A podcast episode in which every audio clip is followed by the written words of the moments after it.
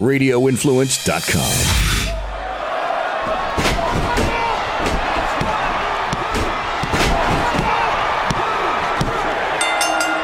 You are sitting ringside with David Penzer on Radio Influence. Welcome to City Ringside. My name is David Penzer, and we thank you for tuning in to this thing that we call a podcast each and every week. And uh, looking forward to our guest this week. Wanted to interview him for a long time. A little bit of controversy surrounded him and myself and Shark Boy and and Twitter, and we'll get to that towards the end of the interview, but um, really looking forward. This guy wears a lot of hats in Impact Wrestling. Uh, we go all the way back to the X W F days, so uh, it should be an interesting conversation. I uh, just want to remind you, uh, if you're checking us out on social media, at David Penzer or at Penzer Ringside.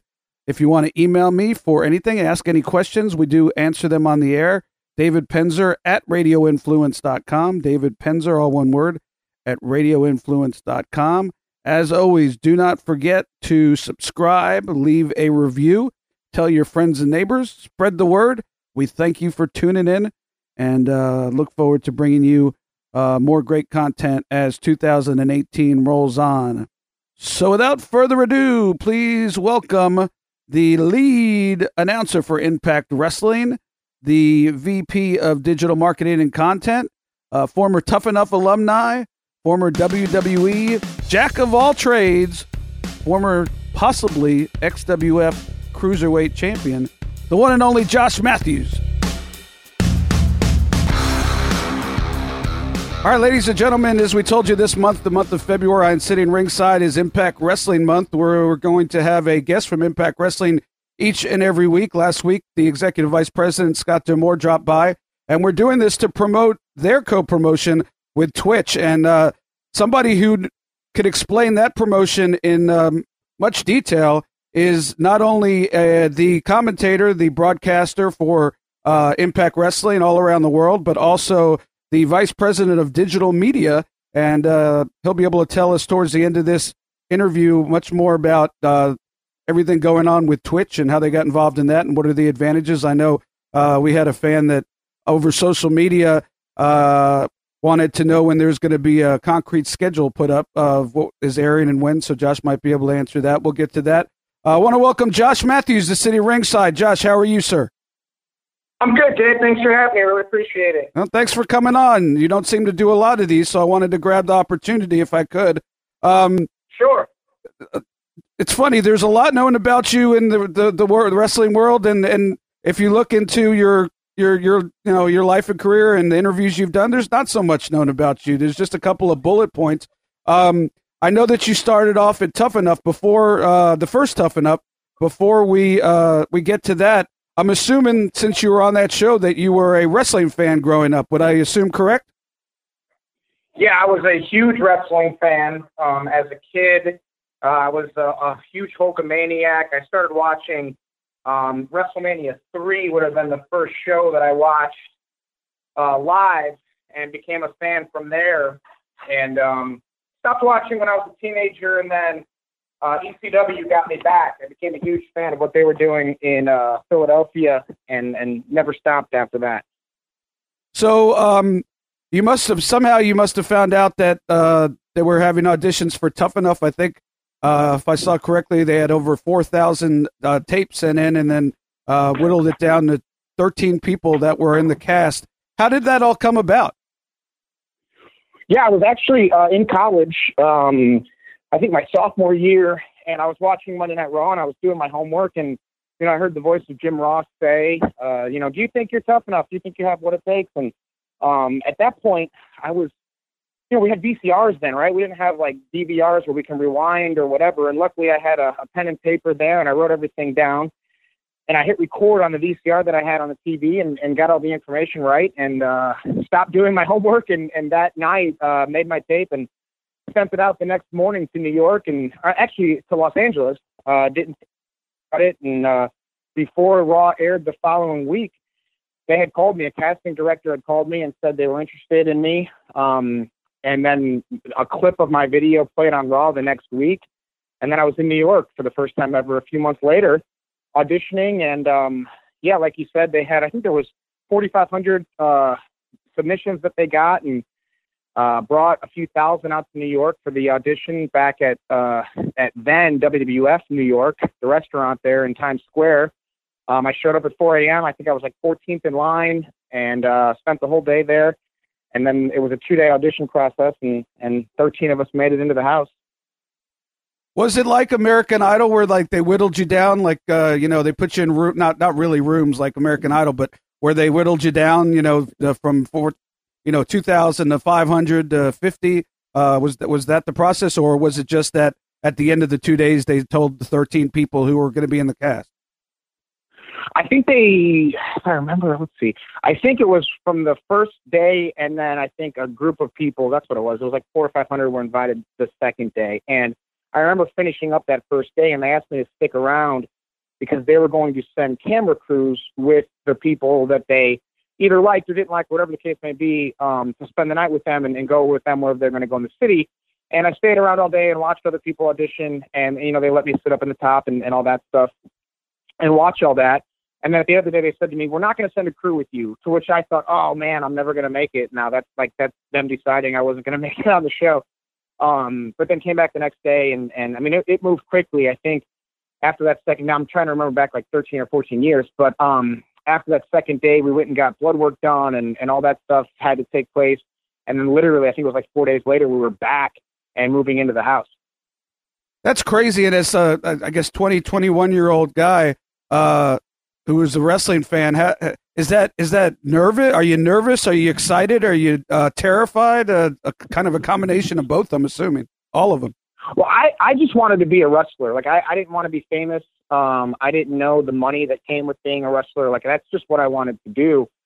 Um, you know, so I had no interest in being on M T V or things like that at twenty. Um, but it was, um, you know, it was my way into the wrestling world. Like, I was figuring out what wrestling school I was going to go to and all that stuff while I was in college. Um, this was just the fast track to get into the world that I wanted to be in. So there's been a lot of iterations of Tough Enough over the years. Uh, yours was the first one, and, and probably the most, um, uh, you know, M T V-ish, if I could say that. Uh, how much uh, of what happened was uh, pre kind of organized, and how much was, was legitimate?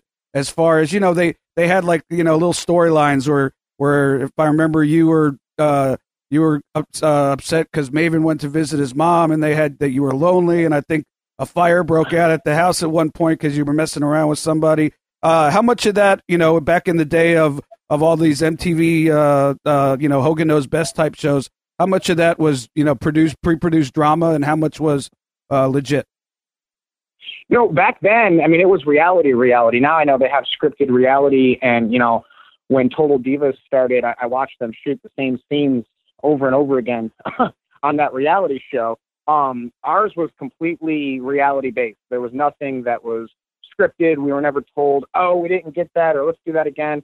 The only times we ever stopped recording were if they needed to uh, get something like a brand. Uh, I was real bad with like drinking a Coke or Gatorade or something like that. Um, to get the brand out of the shop. But other than that, it was just roll on, uh, and whatever happened, happened.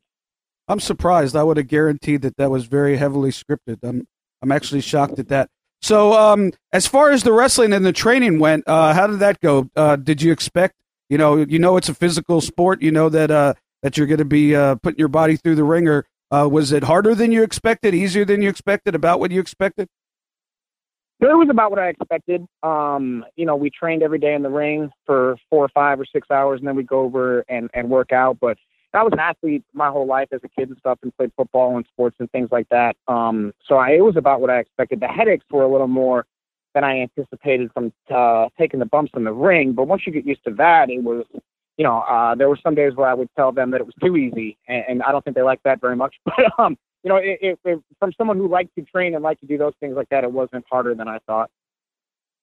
Almost everybody quit that, that didn't make it uh, to the end. Uh, they, if I remember correctly, they only had to eliminate one one or two people because uh, people were getting hurt and quitting, and they were banged up, didn't uh, you know, want to continue. Did you uh, did you ever at any point think, you know, uh, uh, this just isn't for me, I'm I'm going to walk away, or were you always pretty much in it till the end?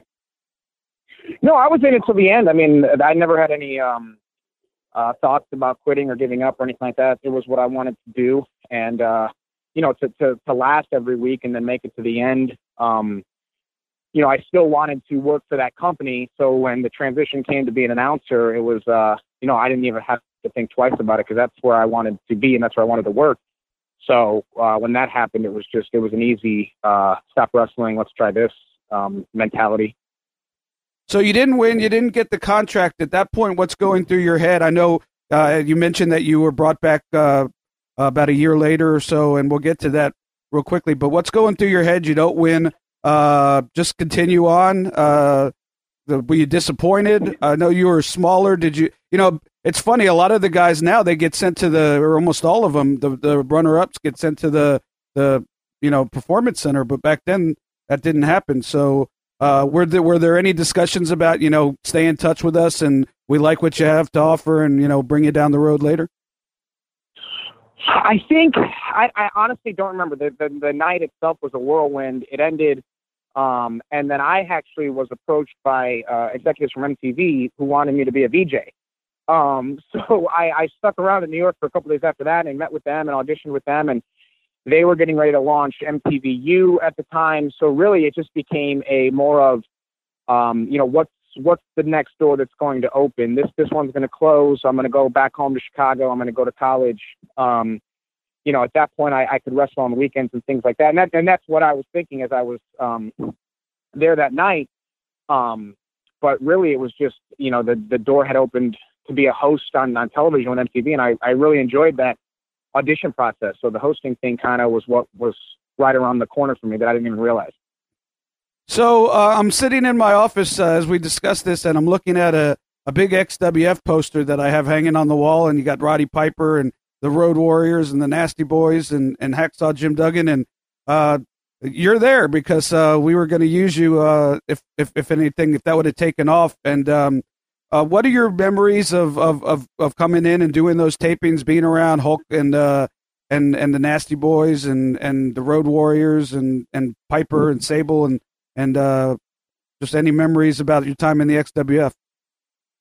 Yeah, that was so much fun. And, you know, it was an education for me, you know, like you mentioned, the names that were there. And uh, Roddy Piper was so great to me. Um, you know, you hear all these stories about people in the wrestling business around the veterans and, you know, they get in trouble for not saying hello or, or, or things like that. I remember Hulk Hogan came up to me and introduced himself to me and said, my son and I, uh, Nick, who had to be, you know, four or five years old at the point, you know, um, you know, that they watched Tough Enough and, and they liked it and they wanted me to win and things like that. And it was, it was surreal. And it was, uh, you know, a great opportunity to, to see those people and to see, you know, a different wrestling company starting. And, and at the time I thought, okay, this is going to be great. This is going to be it.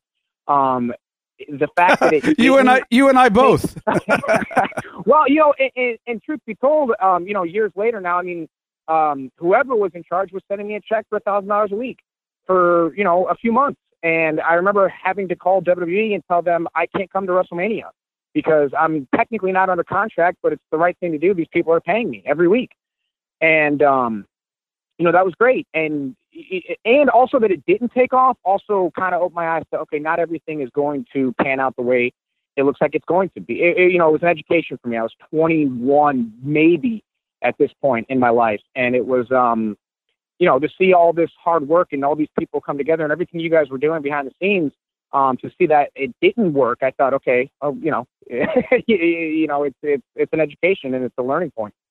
I forgot you were on the payroll. That's correct. There wasn't, wasn't very many people. So, uh, now we let that guy. And I was told, don't say anything to anybody. You're like one of five people that are getting paid. Yeah. I don't think, I don't think any, there's like about ten people on this poster that are going to call me if they, if they hear this. Thank God they probably don't listen, but, uh, Wasn't a, weren't a lot of people getting paid, but uh, I forgot you were one of them. Yeah, uh, uh, we were we were definitely going to do something with you as a, a cruiserweight champion if uh, it ever took off. But uh, uh, W W E came in and took uh, half of our roster, and uh, and that was the end of that. Um, I did see, and I wasn't aware of this at the time. I don't think I've ever heard this, but in, in doing some research for for talking to you today, I did see that right before you went to W W E, you were actually supposed to come in and do Uh, Wednesday pay-per-view for, for T N A in its infancy. Is that, is that story true?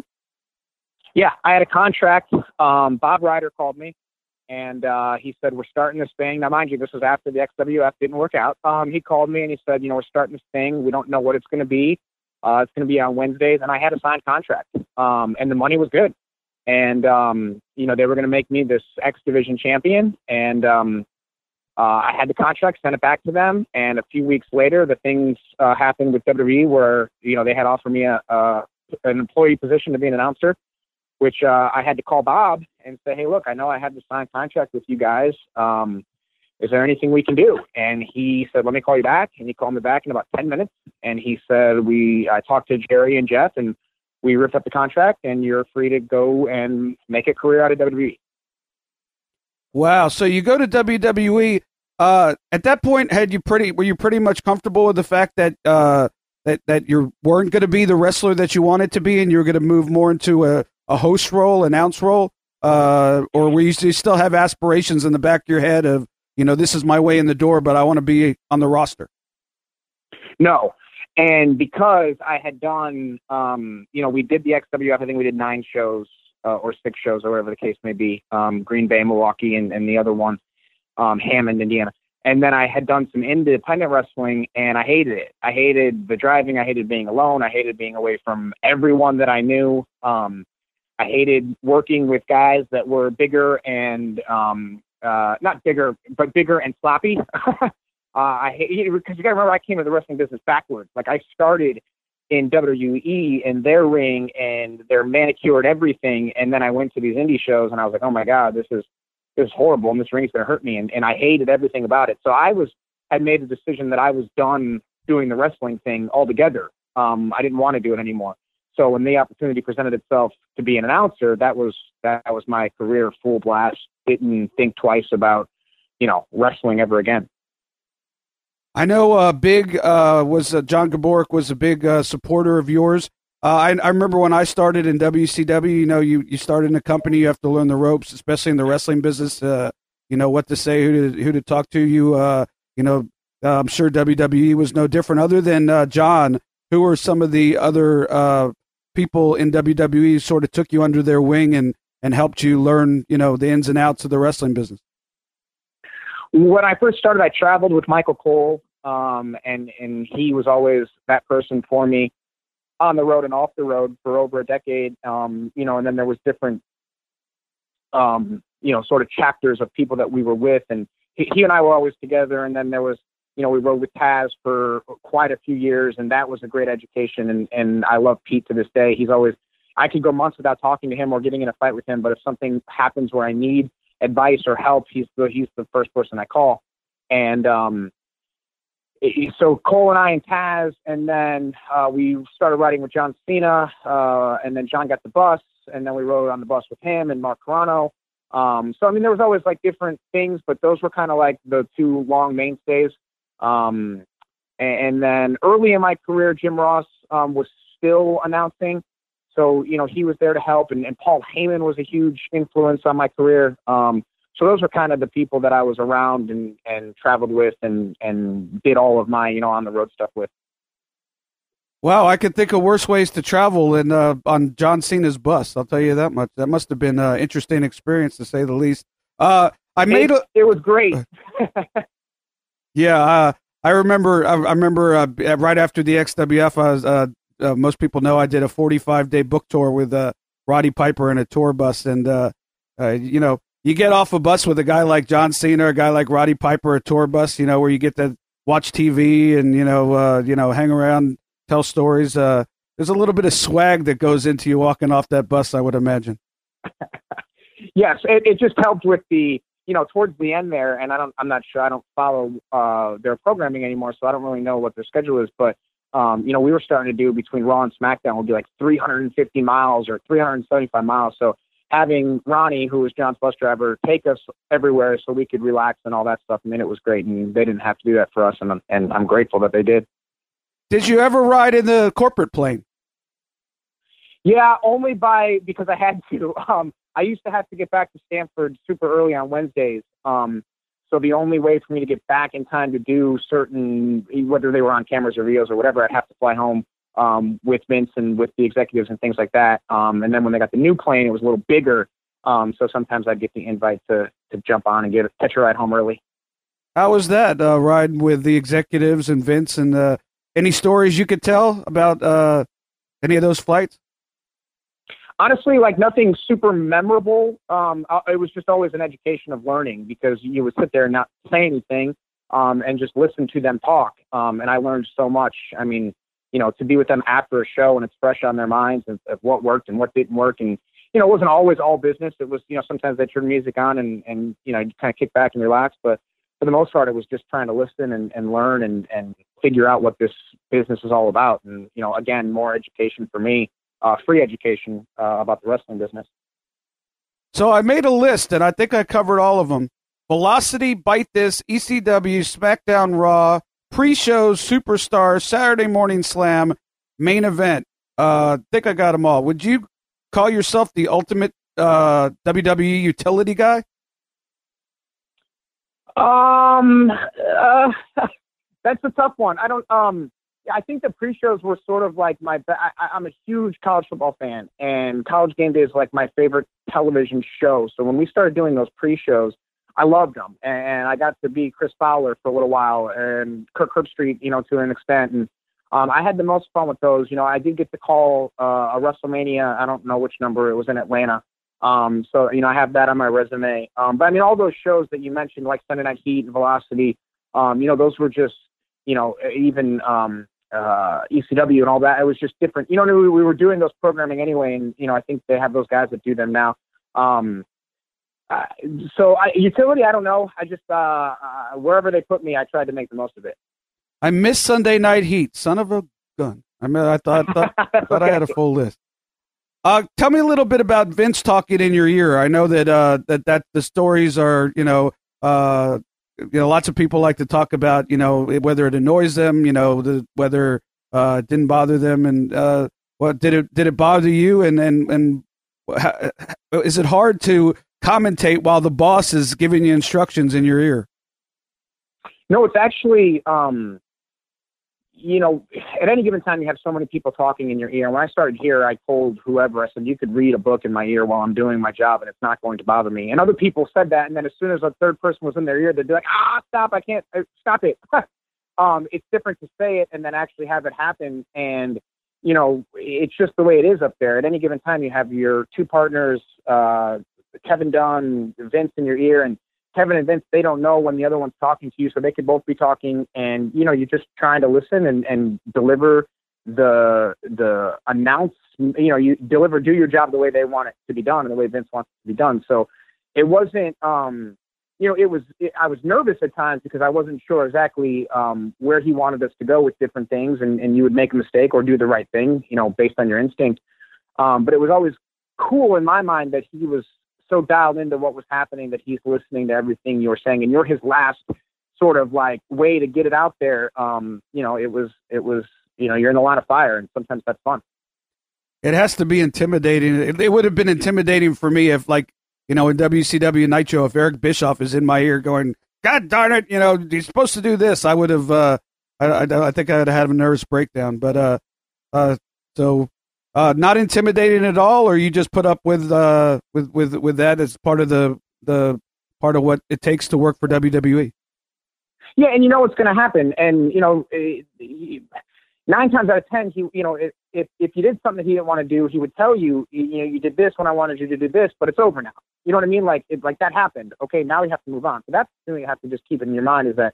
Okay, it happened. Just don't make that mistake again. If you continue to make the same mistakes, then it becomes a problem. But I. You know, to this day, and it's been five or six years since I've been there, I can remember almost everything, and I have a weird mind that way, but I can remember almost everything that he taught me over the years.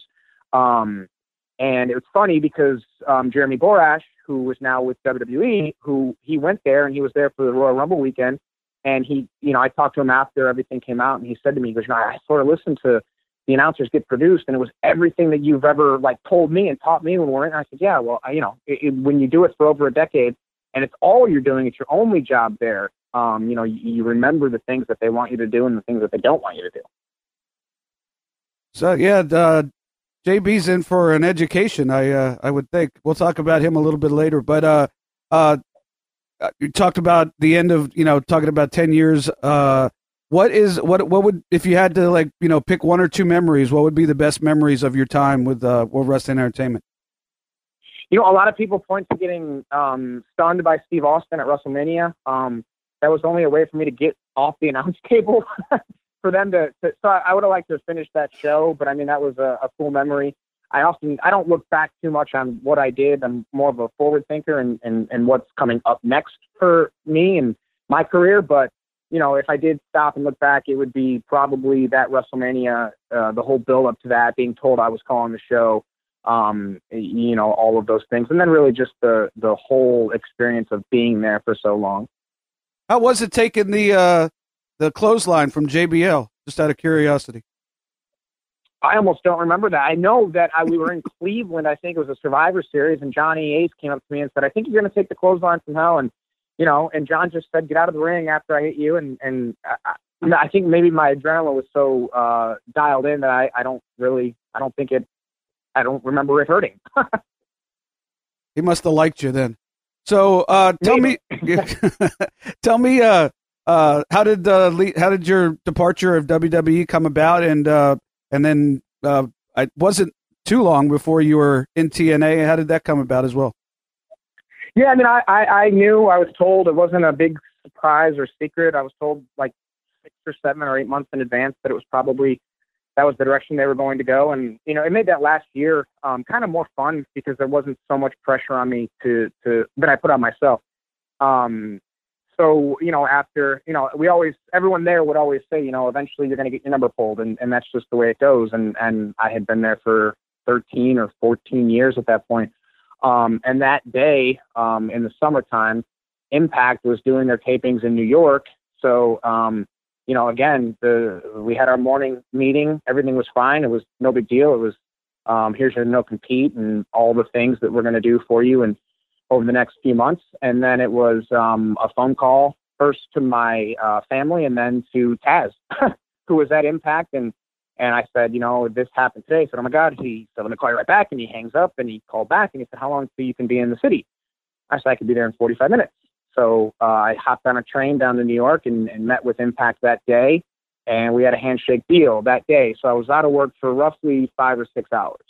Um, and then I got to enjoy the summer in New York, uh, go to Yankees games, uh, things like that. And then moved to Tennessee at the end of the summer and started with Impact uh, the day that my no compete ended in August or September. So I know that, uh, you know, from, from working with you a little bit uh, in Impact Wrestling this uh, in two thousand seventeen, I know that you're a guy that doesn't really get intimidated. Uh, was it intimidating at all uh, replacing Mike Tenay, who really was the only voice of, of, of T N A Wrestling from its inception? Uh, I'm not saying this to be disrespectful um, because I respect Mike and everything that he's done, but intimidating, no. That that's the wrong word to use. Um, Maybe it was. It, it was. It, it was humbling, um, you know. And I, I think that everything that happened with Mike could have probably been handled better by everyone involved. Um, and I'm, I don't want to get into great detail about that, but I think it could have been handled a little bit better. Um, I think Mike did a great job with what he did here. Um, But intimidating, no. Humbling, uh, a little bit. Um, you know, it was just. Uh, I know that Mike probably didn't see that one coming in his career. He probably thought that he was going to get to, you know, hand the reins over to to J B or whoever um, when he was done. And um, you know, sometimes things don't really work out the way that we think they are. But um, I met Mike a few times when I came when they came to V Os. He was super nice to me, um, full of information. Obviously, as everyone knows, that he is full of information. Um, It was nicer to me when, when I had when I dealt with him, and you know that's the way things went. So to say that there was uh, turbulence towards the end of the Dixie Carter regime at Impact Wrestling uh, would be an understatement. Uh, how was that? You had, you had just kind of upended your life and, and moved to Tennessee, and, and I know, know you got married, and uh, and then you know how, how involved, how much did you know uh, as far as you know uh, there there you know the. V P is on the phone trying to fund the next pay-per-view the day before and all the stuff that came out in the, the, the sheets and on social media. How much did you know? And uh, was it, was it hard to work in that environment after working in, in a, in a, uh, you know, Connecticut for a multi-million dollar, billion dollar company? Well, how much I knew, I knew everything. And I didn't, I'm kind of upset uh, that I did know as much as I knew. Sometimes ignorance is bliss when you don't know. I mean, because everything that happened, every, you know, that pay-per-view happened. It went on without a hitch. It, it, it, well, I shouldn't say that, but it went on. And had I not known what was happening, I wouldn't have had to stress about it or worry about it in the time. Um, but I, and I was in the office every day, and, and I saw what was happening. And, you know, from the time that I left W W E to the time um, I started officially in Impact, you know, the Spike deal happened. And I read that as I was at home in, in New York, and I thought, oh, that's not good. Um, you know, and I was in the office when the executives from uh, Destination America called. And, you know, it was, we're going to be okay, and we're going to be okay. And, you know, people always said that Impact's that little engine that could, that will always be around. Um, and, you know, when we were in W W E, we didn't want Impact to go away because we knew it was a place that people could go after their careers were over in W W E and make a good living.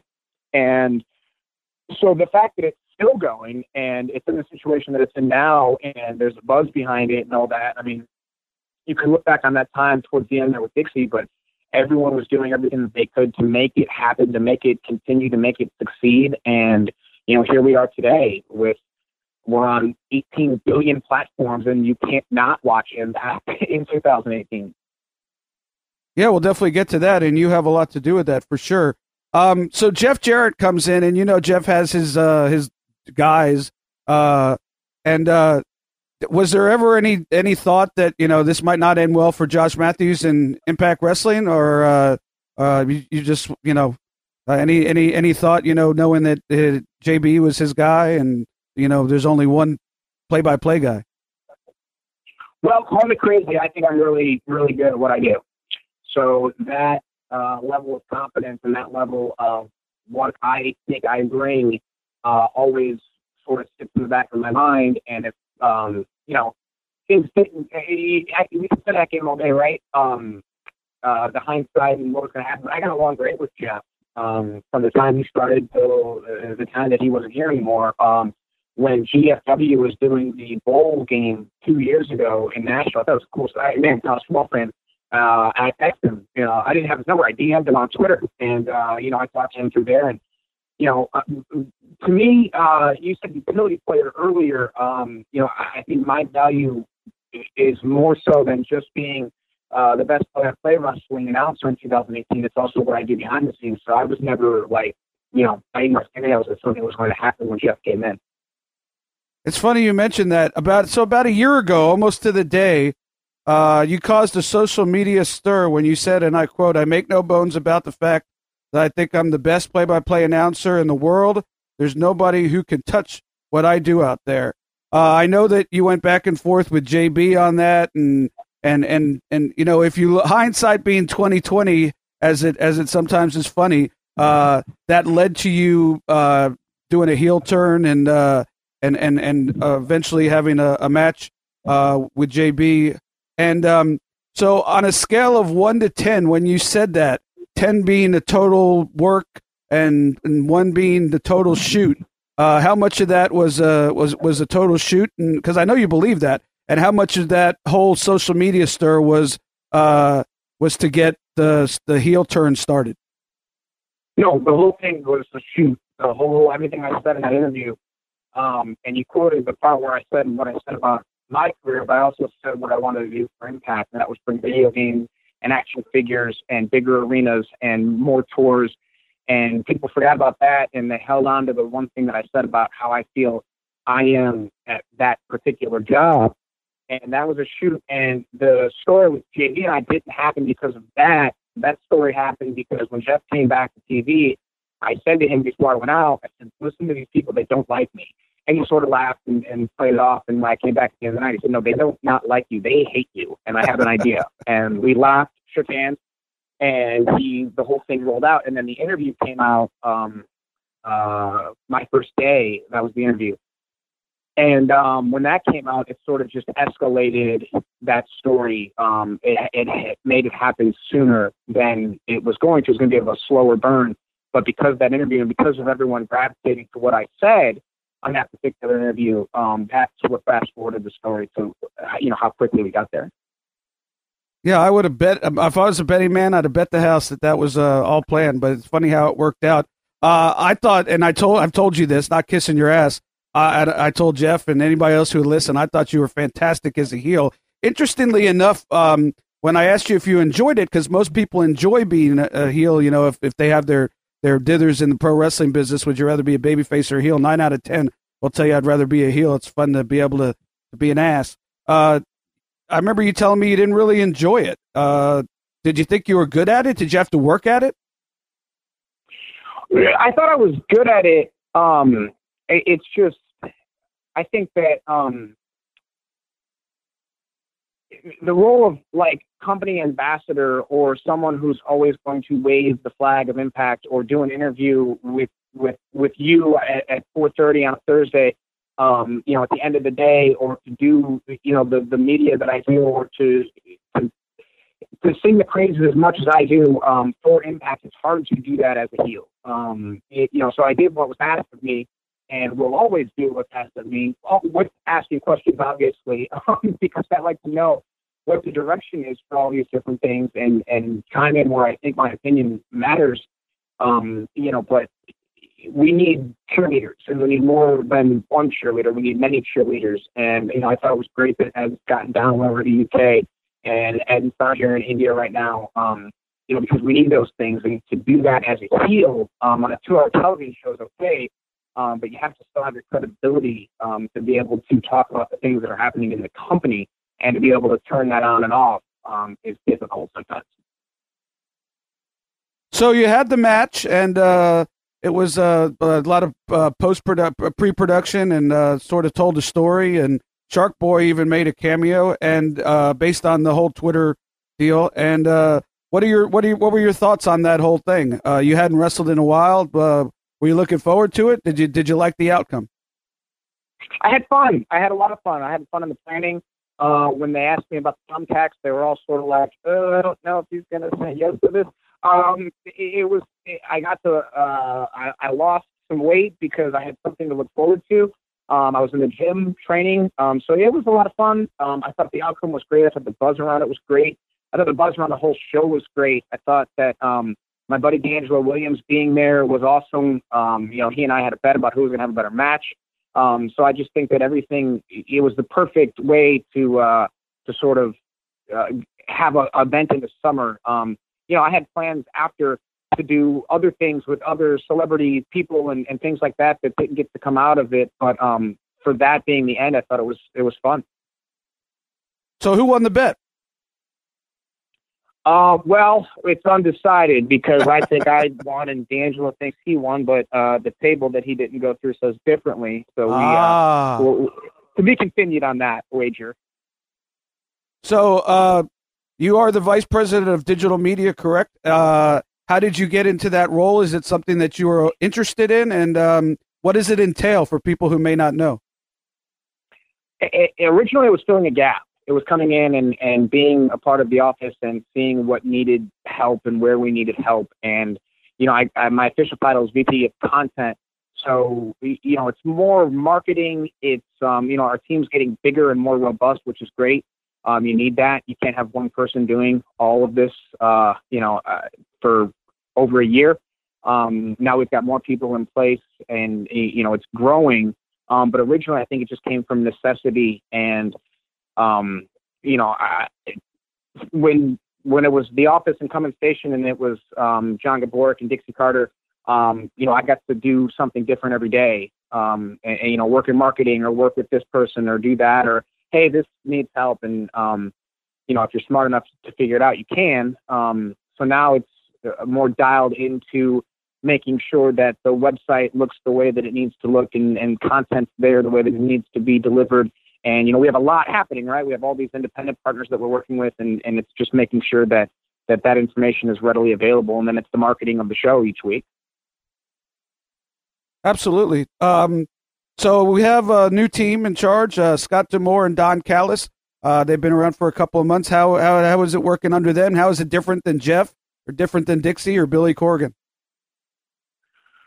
Well, everyone has their own way of doing things and, you know, their stamp that they want to put on everything. I think that, um, you know, Don is getting his feet wet with um, getting back into the wrestling business and, and, and the role that he's in. And I got to spend some time with him when we were down in Orlando last, and you know, again, these are people that Scott and Don have been in the wrestling business um, longer than I have, and have been around and have seen everything. And, you know, they're going to do what's best for the company. Um, you know, and, and again, with all these different, I, I told Scott the other day, I'm going to get a shirt that says, I'm a who's ever in charge guy.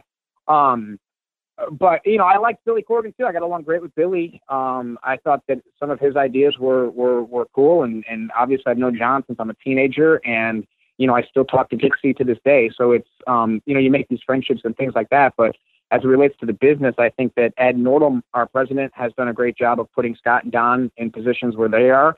And we're all just trying to get to the future, and all trying to get to a situation where, you know, Impact can be as big as everyone thinks it can be. Couple more questions, then I'll let you go. Um, we had uh, the Pope on uh, earlier this month, and uh, and he was talking about working with you. What are your thoughts of working with the Pope? And uh, you guys made an interesting team. I'm wondering what you uh, how if you enjoyed it. Yeah, I really liked him. I mean, when Taz left, uh, there was a void to be filled, and, you know, we brought in a few different people to audition, and uh, D'Angelo was one of those people, and, and he got my vote to, to be the guy that called the show, and, and he, I mean, he was great. He knew his role. Um, he knew what he needed to do each and every week. He was prepared, um, and I thought he did a good job of bringing excitement and energy, and really, I mean, he would come in, he would do the show, and he would leave. Um, you know, we, we weren't on the road as much. Um, he didn't really come to every day of T V because he didn't need to be. So we didn't get to really form that, that bond, but we were, you know, I know I can always count on him um, to be there and, and for his support. And, you know, I, I consider him a, a good friend. And I thought by the time he was done, I was disappointed that that was the decision that they made, you know, to not go with the three man, three man booth, or to not have him stick around.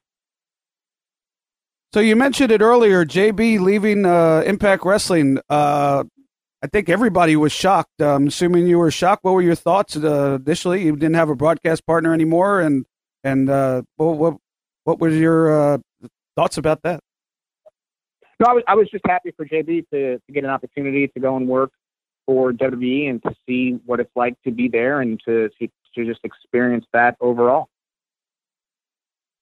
So you worked uh, this past week with uh, Sanjay Dutt, and also. Uh, Back-to-back weeks with uh, uh, days, sorry, with uh, Scott D'Amore on on Twitch. So, uh, uh, wondering what your thoughts on that. Who who who was uh, who was it more uh, fun to work with, Scott D'Amore or Sanjay? Well, I'll never answer that question. But, um, Scott told me to ask um, you that, by the way. I um, you know, I have to think back now. So Sanjay and I, we called Impact that aired on this past Thursday. Um, I thought Sanjay did a, a phenomenal job. Sanjay is also uh, a very talented writer, and he knows these stories inside and out. And um, I thought by the time we were in Seg three, it was like he had been calling wrestling shows for years. Um, and obviously, as a fan and as someone who's been in the business, you know that he was going to catch on quick, and I thought he did. He's never done commentary before this past Thursday, and I thought that um, all the reaction from social media um, was great, and, and everyone was behind Sanjay with what he did, and I thought he did a great job. Scott and I called the Twitch show together the next day, which was a little different for both of us because it was a show that took place with WrestlePro in New Jersey.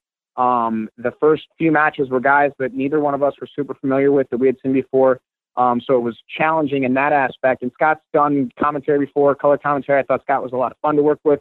Um, I could see doing shows with, with both of those guys moving forward, um, Twitch, Impact, um, Explosion, all those different things that we have, and uh, you know, can work well with either one of them. I thought it was uh, it was a lot of fun. So tell the fans about this partnership, the partnership with Twitch, and uh, you mentioned uh, doing a, a, a WrestlePro show, I believe, in Jersey. You guys are doing a lot of different events around the country and around the world. Uh, tell me about how it came about, if you know, and uh, and and what it's going to entail, and how folks could check it out. Well, how it came about was that Twitch was looking for a wrestling partner, and I think that they found they were looking for the right partner, and Impact was the right partner. A huge library, fifteen-year uh, legacy library, partnerships all around the world, and Twitch found a, a great partner in Impact Wrestling. Um, we're going to be bringing fans once a month a Twitch-exclusive event like the one that uh, premiered this past Friday on Twitch on our um, channel, twitch.tv slash Impact Wrestling. And it was uh, called Brace for Impact. It was a co-promotion with WrestlePro, which is a great independent promotion in the Northeast in New Jersey. Um, so it was uh, it was a successful first showing, and, and every month they're going to get something different, um, a different show from a different location. I believe in March we're going to be in Canada. Uh, April will be at WrestleCon. Um, April was it the seventh, I believe. Um, April sixth or seventh. That that you know that big WrestleMania weekend. Um, there'll be another Twitch exclusive. There's going to be original programming on Twitch. Um, so again, it's just another avenue, another opportunity for Impact fans around the world to, uh, you know, to get dialed in, to see what's happening. There's always different things that are taking place on Twitch. Barbed Wire Massacre three, which ended up being too violent for T V, was broadcast. Um, the premiere was on Twitch. So, you know, it's a great opportunity. You get in there, you interact, you can talk with people. The chatter is always fun. Uh, you never know which Impact stars are in the rooms at the at the times either, because a lot of our talent um, like to get on Twitch. So, uh, you know, it's it's an opportunity for everyone around the world to to sort of uh, dial in together and watch, you know, great wrestling that you wouldn't have access to. So we had a fan on, on Twitter that I, I had mentioned that I was interviewing you and, and wanted to know about a schedule for Twitch, when they could see things, and uh, either on your website or Twitch's website. So give us an update on when you think that will happen.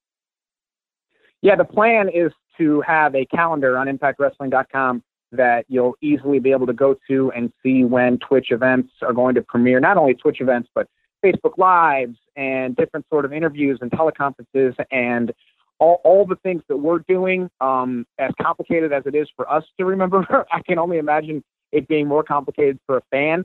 So that's why the calendar idea was, was, you know, sort of brought together. Go to impact wrestling dot com, click the calendar tab, and see when events are premiering.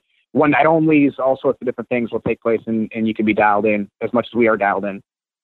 Yeah, it's amazing. You know, uh, wrestling used to be all about having television, to a lesser extent pay-per-view, and if you didn't have that, the X W F is a great example. Uh, if you didn't have that, you, you know, it didn't matter if you had Hulk on tape and Mean Gene or who, but no matter who it was. Um, with the, the advent of, of technology, there's so many ways to get your product out there now, and I know that that, that Uh, you guys and Ed and Scott and you are, are totally aware of that. And uh, uh, so w- what are the different platforms at this point uh, that uh, that fans could check out Impact Wrestling? Well, obviously, um, there's our YouTube channel, which uh, we just surpassed uh, one billion video views and one million subscribers. So you can always check everything out on our YouTube channel. Then we have G W N, which is Global Wrestling Network, which you can subscribe to the pr- premium side of that for a small monthly fee, and you can get uh, past and current episodes of Impact, original content, um, pay-per-views from years past. Uh, G W N is kind of like the premier destination for all the things that you'd be able to want to access on your phone, on your Xbox, on your PlayStation, Roku, Chromecast, all those things. Then there's Pluto T V, which is a streaming service, uh, free service. Uh, you just download the Pluto T V app, and the Impact Wrestling channel is channel two oh four. Then from there, of course, you have Twitch, which uh, uh, all the things that are happening on Twitch, the exclusives, the partnerships, the co-pros, uh, the monthly events. You could go to Twitch for that. There's Pluto, there's YouTube, there's Twitch, there's G W N. I think that's all of them. um, impact wrestling dot com features um, clips and videos daily. That's always a great spot to go and start there and work your way around. But, you know, at the beginning of this conversation, I told you that it's hard to miss Impact in two thousand eighteen. And that's really true because of all these different platforms and all these different things. Um, I think I got all of them. I just want to, yeah, I think that's all of the places that you can find us now, but it's an awful lot. Yeah. I, for an old guy like me, it blows my mind what you get accomplished. I, I, I look back at the X W F and, and other promotions from, you know, after W C W went away, Uh, that tried to get started, and wonder, you know, what could have happened if we had all these platforms. Uh, but you can't look back, as you uh, know. So let's look towards the future, uh, both in front or behind the camera. What, uh, what other than to help Impact Wrestling grow and, and, and be what it is? Do you have any aspirations of, uh, you know, being a, a, a college football game day announcer or anything like that? I mean, I'm always um, on the lookout, and I have, uh, you know, the proper representation, and they're always looking for different things, and it has to be the right fit. Um, you, you know, I'd love to host different talk shows and things like that. Um, and, and we, you know, those conversations have happened in the past. It just has to be the right thing. Um, you know, at this point, I've been in the wrestling business for sixteen or seventeen years. Um, I love it. I still love it. Um, you know, and they always say when you love something, you never really work in your life. So I've had the, the, the blessing of, of never really having to work, um, and to be in a world that I love, um, and continue to love and continue to want to see. And that's the great thing about Impact, um, is that, you know, in W W E, I was a, I was a cog in the wheel, um, where you, you were just part of a machine and really don't appreciate how they can sell out, um, uh, you know, a stadium or an arena every Monday. And then to come here and to really help and to, you know, to be a part of everything from the digital side to the marketing side, to the planning. I mean, I was on the phone earlier today with Ross Foreman, who does our P R, and we're figuring out how we're going to do our V I P for April for our next set of tapings and, and all that sort of stuff. And it's fun. And, you know, you get to meet the fans. And, and I mean, there's been times here in the past six months where I've called fans, I've done customer service. I've gotten on the phone and talked to fans. Uh, you know, just all the things that I can do to help. That's, that's, that's why I'm here. You certainly are a team guy from the, uh, the six months or so that I was able to be back there. Uh, uh, one last question. And, and, and I'm asking for a friend. I swear I'm asking for a friend, but what does one need to do to get unblocked from Josh Mathews' Twitter account? This I knew you were going to ask this me is, that. This is for a friend now. um, honestly, I, Okay, one, I have I have blocked my fair share of people, but I also have a, a child who takes my phone and has, is on my phone more often than I am, and I there's times where I have followed people, blocked people, started, uh, you know, that buttons are being pressed unbeknownst to me. Um, but you, Dave, I did block on purpose, and I'll unblock you. Um, we're friends. I was asking for a friend. It wasn't me, I well, swear. Well, I know, I know, but I, I you know, Again, in, in, you know, the power of Twitter, and people can say and do whatever they want on Twitter, but you also have the ability to not hear, you know, somebody sent me a message last night, not a message, or tweeted at me last night that said, I don't like your commentary, but I really appreciate how hard you work for Impact Wrestling. I wanted to say, well, okay, all right. And then another person said something like, how you're still, you're so irrelevant. And then I looked and they followed me. And it's like, if I'm irrelevant, then why are you, fo- I don't, I, I didn't ask you to follow me. Um, so it's a strange, you know, it's a slippery slope, and I get that it's important, um, you know, and I've had my fair shares of having, uh, you know, making mistakes and getting on Twitter and saying things that I shouldn't have. And I've learned from that, and, and I don't tweet that much anymore. And, you know, sometimes I want to say something and I, and I just won't. And I don't, I think that's probably the best way to play it in life. Yeah. Yeah. It's funny. Um, you know, I was just getting on to Twitter, and, uh, you had said something about as a back with forth with J B about, you know, anybody could be a ring announcer. And I'm I'm thinking I, I care less. You know, you've been in this business as long as we have. Uh, it takes a lot more than that to to to be offended. You know that. Uh, but but I'm thinking, okay, well, I could use this as an opportunity to try to get more Twitter followers. So I engaged you. We went back and forth. I was just playing. I don't know if you were serious or not, but uh, but it ended up with me getting blocked. But I I was just asking that for a friend. But it would help the the the promotion process of this interview if you did, at least for this week, unblock me so I could tag you to promote the uh, yes. the podcast, and then you can block yes. me again if you if you're not happy with uh you know I don't talk politics. I I talk a little football. Big Tony Romo announce fan. You know uh, mostly it's just wrestling stuff. But uh just just I know that I, I talked to you a little bit about it at Impact. But uh, I was just totally I'm just I'm admitting I was totally using you to to get Twitter followers. So uh, I appreciate the t- thirty or forty or so that I picked up before you blocked me. There you go. I, I will have to block you again, though, if you start putting over Tony Romo's commentary. Now, now let me. You don't this. like his commentary? No, hold on. I thought when he first started, it was new, it was refreshing, it was different. He was telling me like what was going to happen, and I think it took three weeks for me to get tired of hearing Tony Romo tell me what play was going to happen next. Like I, I, and it, it immediately turned me off, and, and it took maybe at first I thought it was great, and and I even tweeted about it. I said this dude's doing awesome, and then two or three weeks in, I thought, you know what, uh, I'm good. It, the play calling stuff, it, it gets a little old. I'll admit that, but the, to hear he he he acts like he's you know still a football player watching a football game as opposed to a uh, commentator announcing a football game. I just think you know uh, it's refreshing, sort of like when Gruden first started. He was refreshing, and then you know people got used to it, and it wasn't that big a deal anymore. But uh, uh, yeah, I'll get blocked again probably for putting over Romo, but that's not till next year because the N F L's over. Uh, so, hey, I appreciate, I, I appreciate the, uh, the time and, uh, best of luck. You never know. Maybe I'll see you again. This is a crazy business. Oh, one, one other thing. You, You did mention when uh, I started, you were uh, at Impact, you're going to help me get verified. How? Still waiting on that. Any chance that's going to happen anytime soon? Well, um, probably not. Yeah. Uh, my son was so excited. I have two uh, twenty-year-something sons, and uh, and they said, you're going to get verified on Twitter? And I said, I don't even know what that means. And I didn't know what that meant at the time. Well, honestly, uh, there, there is a reason. I mean, when um, uh, we were working with, with a, a company that was able to do that, and I was I helped everyone get verified on, on Twitter and Instagram and all the things. Uh, we're not working with them anymore. Um, so it's just one of those cases where when we get uh, that next group of people that can help with that, then, you know, you'll be on my list of you and, and Santana from L A X. He wants to get Instagram verified. And, and I get it. I wanted all that stuff too. So I, I will make that happen for everyone when I get the opportunity to do so. All right. I, I need to impress my kids. So it's at David Penzer. Just make a note of it whenever you get a chance. And, uh, hey, thanks, Josh. I appreciate it. Best of luck. And, uh, I'm so, sure I'll see you down the road, but, um, I really like, I got to say, I really like, uh, Uh, Impact. Scott Demore is a big, uh, is a good friend of mine, and I, I really enjoyed working for Ed. I don't know Don Callis, but I, I think that you guys uh, got something, you know, bubbling here, and I, I I really wish you the best. Thanks, David. I appreciate it. I have a, uh, I wish you nothing but success with the show going forward. I know that you have fun doing it, so I hope it, uh, hope it, hope it lasts for a long time for you.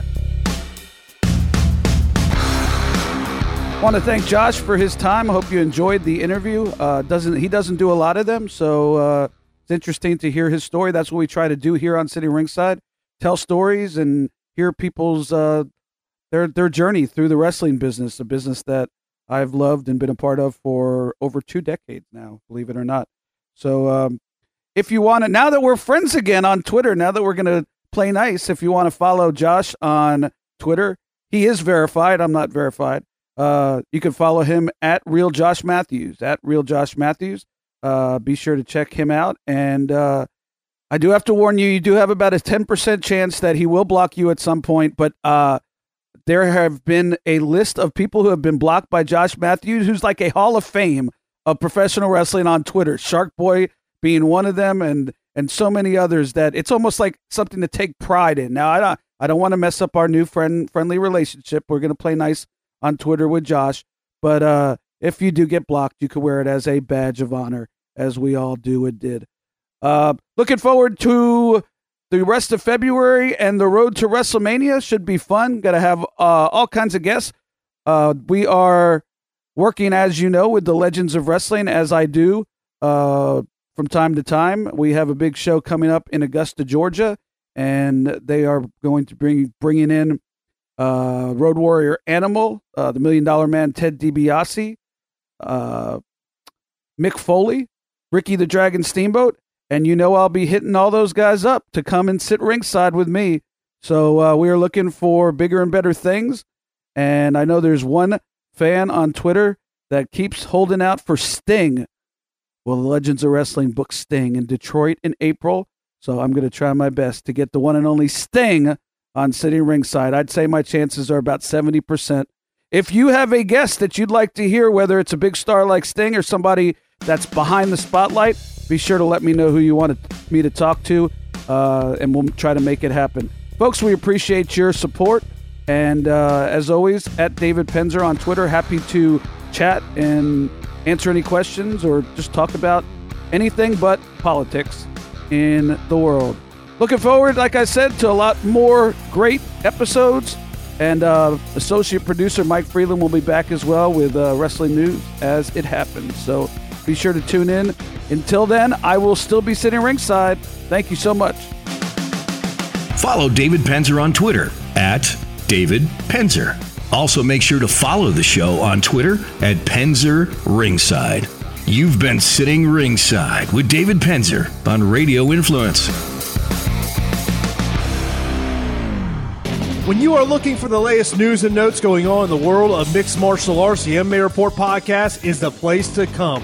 News from the U F C, Bellator, World Series of Fighting, and so much more. And also, we'll have interviews with some of your favorite fighters. The M M A Report podcast can be found on radio influence dot com, iTunes, Stitcher, TuneIn Radio, and SoundCloud.